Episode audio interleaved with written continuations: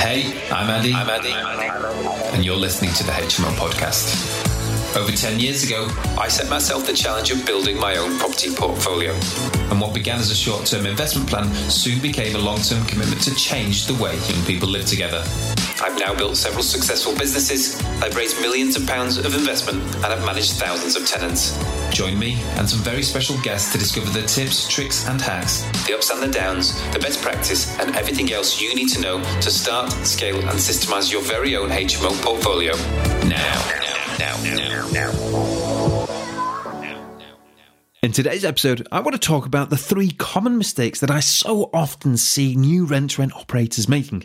These mistakes can be fatal, but they're so easy to avoid if you just know how. So, if you're starting a rent to rent business, or perhaps you've already got a rent to rent business that you want to improve, make sure you stick around. Please sit back, relax, and enjoy today's episode of the HMO podcast. Hey guys, it's Andy here. We're going to be getting back to the podcast in just a moment, but before we do, I want to tell you very quickly about the HMO roadmap. Now, if you're serious about replacing your income, or perhaps you've already got a HMO portfolio that you want to scale up, then the HMO roadmap really is your one stop shop. Inside the roadmap, you'll find a full 60 lesson course delivered by me, teaching you how to find more deals, how to fund more deals and raise private finance, how to refurbish great properties, how to fill them with great tenants that stay for longer, and how to manage your properties and tenants for the future. We've also got guest workshops added every single month. We've got new videos added every single week about all sorts of topics. We've got downloadable resources, cheat sheets, and swipe files to help you. We've got case studies from guests and community members who are doing incredible projects that you can learn from. And we've also built an application just for you that allows you to appraise and evaluate your deals, stack them side by side, and track the key metrics that are most important to you. To find out more, head to the hmoroadmap.co.uk now and come and join our incredible community of HMO property investors.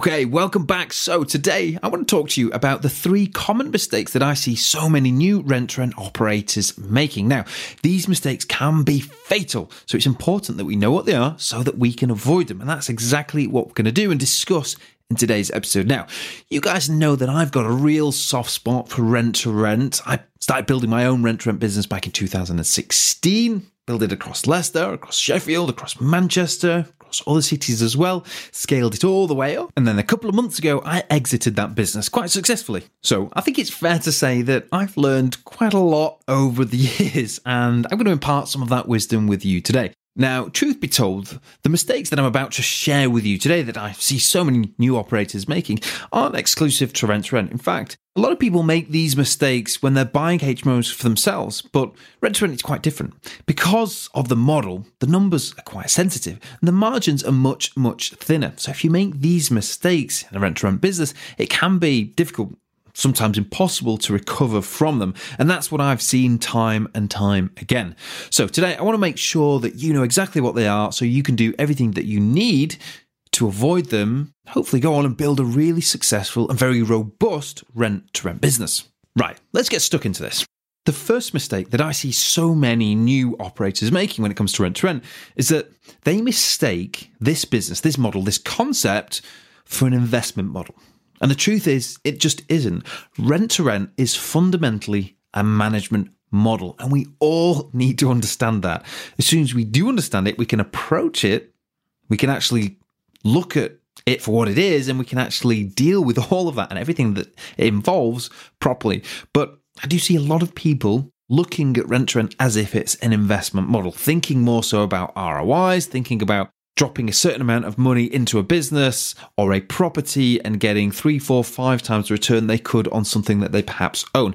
And don't get me wrong, there is definitely an element of being able to do that when it comes to rent to rent, but that is just a fraction of it. The overwhelming, sort of overarching responsibility here is that this is a management model. And to make it work, you have to be prepared and actually be very good at managing properties, managing specifically HMOs. When it comes to buying your own properties, we can think about outsourcing management. If we don't want to manage our HMO, or if we don't want to do that long term, then there is definitely a play that we can make to outsource that management. But when it comes to rent to rent, you pretty much just can't do that. And that's because of the numbers, because of the margins. Now, I don't want to get too much into the detail, and I certainly don't want to get bogged down by numbers today when it comes to rent to rent. But I think a really good aim on any rent to rent deal would be to make £200 net per calendar month per room. So let's say you've got a five bed, I think £1,000 net as a bottom line margin, your net profit before your business expenses, things like insurances and subscription costs. I think that would be a really, really good margin on most deals. If you're in London, you might be thinking that you want a little bit more because of the sensitivities around the high rents, but generally speaking, that's a pretty good target to aim for. But if you wanted to then pass the management on or pass it to somebody else, that's going to wipe out a big chunk of that profit. So much so that if anything happened, you had a big maintenance cost or a void, you're almost definitely going to be in a loss making position on that property. And that's a really scary place to be when it comes to rent to rent. But it's not just about the numbers. You see, if you're approaching a landlord and you're selling this deal based on your management service and what you're going to do. You're going to sort of guarantee the rent and you're going to fix and repair everything and you're going to deal with the license and you're going to make sure there are no voids, etc., etc. Then that landlord is understandably expecting you to do this and to be in control and responsible for their property. If you then go and try and pass this on, it starts to get awfully confusing. Are you really doing what you promised this landlord that you were doing? It then gets very confusing with tenants. You know, who are they actually signing a tenancy agreement with? Are you the landlord or are you the property manager or is the property owner the landlord? And you can see how very quickly this can get complicated. And if you've got any doubts at all, I could actually share with you, and I won't say, but several examples of people who've tried this. They've really struggled with the margins, but then they've really struggled with issues around the tenancy agreement because when tenants have been unhappy and things like deposits are involved, maybe even complaints because the management hasn't been up to par, it starts to get awfully confusing about who is actually responsible. Is it the property owner? Is it the property manager? Is it you because you've got an agreement with the landlord? And you can just see how this kind of whole sort of muddle of paperwork can start to be a real, real problem. This is exactly the sort of thing that you want to avoid. It's exactly the sort of thing that you should be telling your landlords is part of your USP. You will keep this super simple. You'll take the property, you'll do X, Y, and Z, and they won't have to think about anything. And for me, that is the beautiful thing about rent to rent, and that's the As soon as you start to muddy it with these other things, the USP starts to dissipate. It doesn't look anywhere near as attractive for a landlord, and it just starts to get awfully confusing and very, very complicated. Now, I've got one more thing to add on this first mistake that I see so many new operators making. We've mentioned the numbers and the sensitivities and trying to pass management on. We've mentioned the complications of, sort of putting somebody else into the sort of mix of your agreement, but there's also the fact that you are competing with other property managers. And if you don't realize you're a property manager, then it becomes very difficult to compete with other property managers. Now, they might offer a slightly different service, but they do offer a competing service. If it's standard management, if it's tenant find, you know, whatever it is, that is a competing service. And you need to make sure that you're framing your model, your service with that in mind. It's really important because a landlord is shopping the high street and he's looking at, or she's looking at alternatives. And you've got to be really aware of this. And if you aren't aware, you are going to, in all likelihood, fail. You're going to struggle to bring the deals on. You're going to struggle to bring landlords on. So you have to be aware that you are competing with other property managers. Then you also have to understand what is involved as a property manager. This isn't just about bringing deals on and signing agreements with landlords. That is just the tip of the iceberg. You know, the real grunt of this business is actually in the back end. It's the service that you provide to your landlords, looking after that property, looking after the tenants in there, actually keeping it filled, keeping it in a good condition, upholding your license obligations and all of your health and safety bits. That is a real commitment. That commitment requires a certain amount of time. It requires a certain amount of knowledge and experience, various things that you have to upkeep, and so on and so forth. And again, I see people making the mistake of thinking that this is just an investment model. Just buy my property, get some tenants in, and kind of forget about it. But that absolutely is not what rent to rent is about. I think this is also why the people who've done this really well. I sold a business. Um, Joe and Olivia are on the podcast last week. They've done incredibly well. People who do well in this model really understand that it's a management model and they embrace that and they look for ways to get better at management. They look for ways to provide a better management service to their landlords and to their tenants. And lo and behold, They find it easier to bring deals on, they bring more profitable deals on, and they find it easier to build a successful rent rent business. Okay, moving on to the second common mistake that I see almost every single new rent to rent operator making. They underestimate the commitment that is required to bring deals on. The truth is, sending one or two or three letters simply isn't going to cut it. You might be super lucky you know, on your first or second mail shot, and you might strike gold and find a landlord and bring a deal on, but the reality is, for most of us, that just isn't going to happen. It's going to take a lot of time and effort and consistency. And we really are going to have to invest some seed capital in actually creating some content and sending it regularly. If we're thinking about building a rent to rent business, we should just sort of buckle down and accept that we are going to continuously market ourselves to landlords. It's actually a really simple thing to do because we've got the really good fortune of being able to get hold of a HMO register existing HMO landlords make for really great targets. Oh. There are more out there, and it doesn't have to be existing HMOs, but it's a really good start. You've got a HMO register with several hundred or thousands of names on it. That's a great start. Figure out where they live, do the land reg searches, and send them regular information. I've done a lot recently, and I've covered it on the podcast before about direct vendor content and actually sending high value newsletters so that you can build authority and trust and credibility. But whatever it is, send it regularly, send it consistently, and just accept that if you want to build this business beyond one or two deals, you are just going to have to do that. And know, I do see a lot of people coming into the idea of rent to rent, starting their business, sending one or two letters, not getting any bites, and then just knocking on the head, or looking at another area completely. And that is exactly, that's precisely when you should double down. You know, if you aren't getting results, think about what you can change. What can you improve? Just send it again, and you might get them the third time. The reality is, we're not trying to do or tell our landlords about anything completely unique. It is property management, as we've already said today. So the chances of us landing on a landlord's doormat and convincing them that day that they should all of a sudden farm out their property to a property manager is unlikely.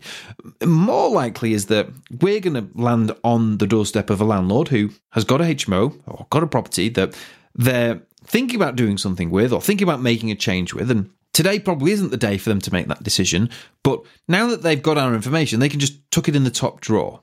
And if we send another one next month and perhaps they still haven't made a decision or decided to make a change, we'll just remind them that we exist and say, hey, you know what, look, when the time's right, if you want to make a change or if you want to stop self managing and think about getting it outsourced, then we're a good option. And so on and so forth. It's about making sure that when that landlord, when that property owner decides to make a change, we are the first in mind. And that takes consistency. It takes far more than just one or two shoddy letters listing the quick bullet points about we'll do the cleaning and we'll guarantee no voids. It's the same stuff. I get sort of half a dozen of them every single month and they're terrible. And then I almost never get anything from the same person. So it just goes to show. So to summarize this mistake, People underestimate the commitment that's required to bring deals on. Now, direct vendor is just one of them. You've got to get your ducks in a row. You need to have a website that at least looks the way that it needs to to support any direct vendor content that you're sending out there you can go and speak to agents and you might find some agents willing to work with you. This is hard, certainly hard from a cold start, certainly hard if you're in an area where there's a really high rental demand and agents don't really need you, it is hard to find your way in. But if you can find a way in, prize it open, working with agents is a great solution. It's a great strategy.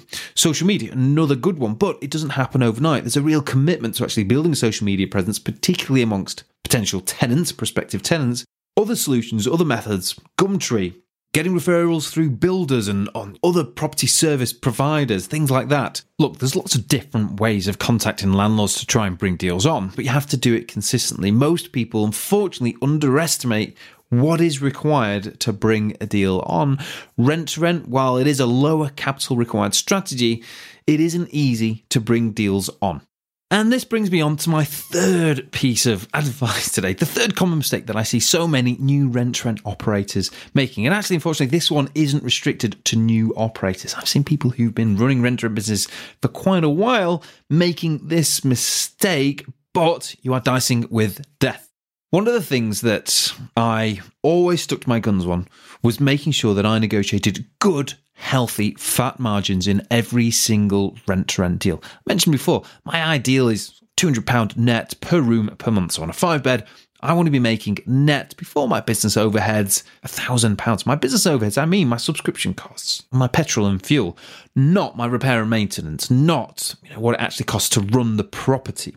So £200 net per month per room, I think is a good margin. But too many people make the mistake of not negotiating well enough, not knowing the numbers well enough, and striking deals with very, very, very thin margins. And what happens, of course, is then costs go up, bills go up, or repair and maintenance costs go up, big things come in, or there's a global pandemic and there are issues with voids. And these are the sorts of things that kill rent rent businesses. So it's so important that we make sure that we negotiate really, really well. We actually negotiate what we need out of the deal. I understand what it's like when you're just starting out and you've thrown some money at it and we're really excited to take our first or second or third deal on. We want to build the business, but we come up against a really, really tough landlord. He's got a great property in a great location, but he just wants more than we really want to give him for the property. And we have to make sure that we don't over negotiate. We've got to build our margin in. That deal has to work for us. The best deals that I've ever struck have been the deals that I originally sort of negotiated with, didn't make work, and then later down the line, it came back to me. I did that on sort of some five beds. I did it on a block of 24, one of the best deals I ever did. That took three years to come back after I initially negotiated. But I left my offer on the table, and that was really important. I didn't venture into a place where those numbers wouldn't have worked for me. It would have been so easy to, and I definitely could have made some money. But you know what? When the pandemic hit, utility crisis hit, that's when it would have been really, really difficult. I waited for that landlord. I stuck to my guns and we negotiated a really good, a very fair deal where I got the margin that I needed to make it attractive and healthy and prosperous over the long term, but they also got what they needed and what they actually thought was a fair deal as well.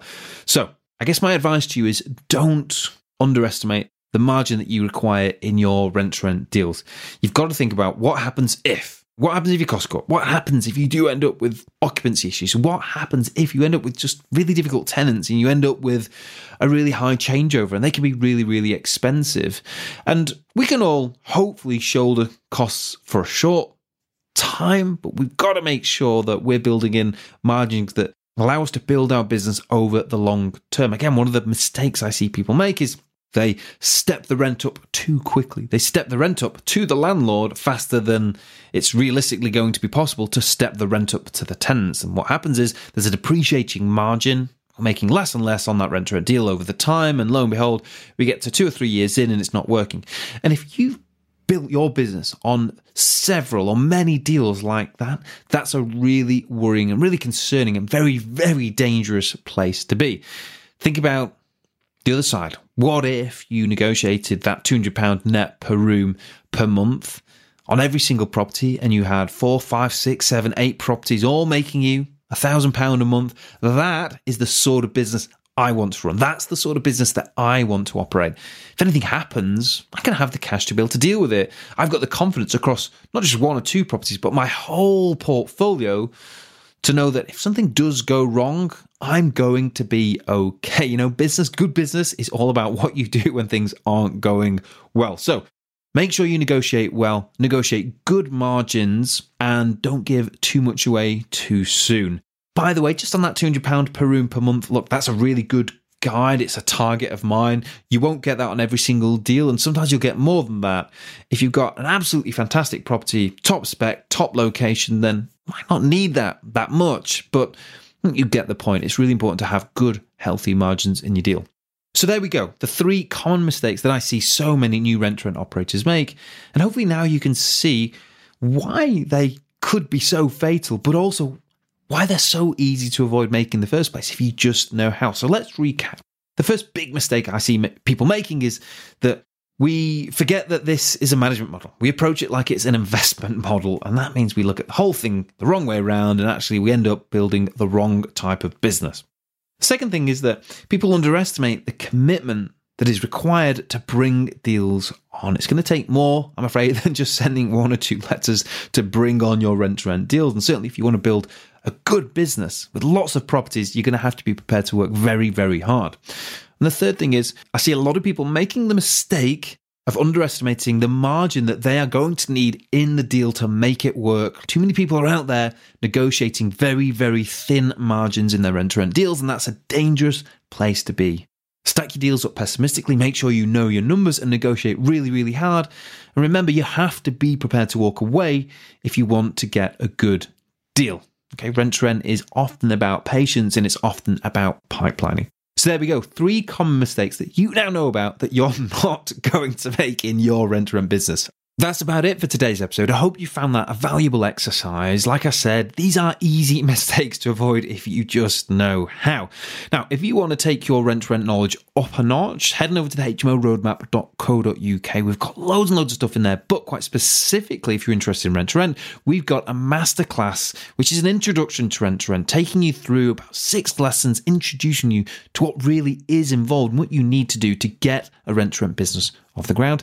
And of course, if you want to take things to the next level still, we've got a specific rent rent mentorship available at the HMO Roadmap. It's with Joe and Olivia. They've built an award winning rent rent business and they are on hand to hold your hand to provide the account, support, and guidance that you need to build a rent rent property business. If you want to inquire about that, just drop us an email to info at thehmoroadmap.co.uk. Put rent rent mentorship into the subject line and we can send you more info. Okay, that is it. Thank you once again for tuning in today. And don't forget that I'll be right back here in the very same place next week. So please join me then for another installment of the HMO podcast.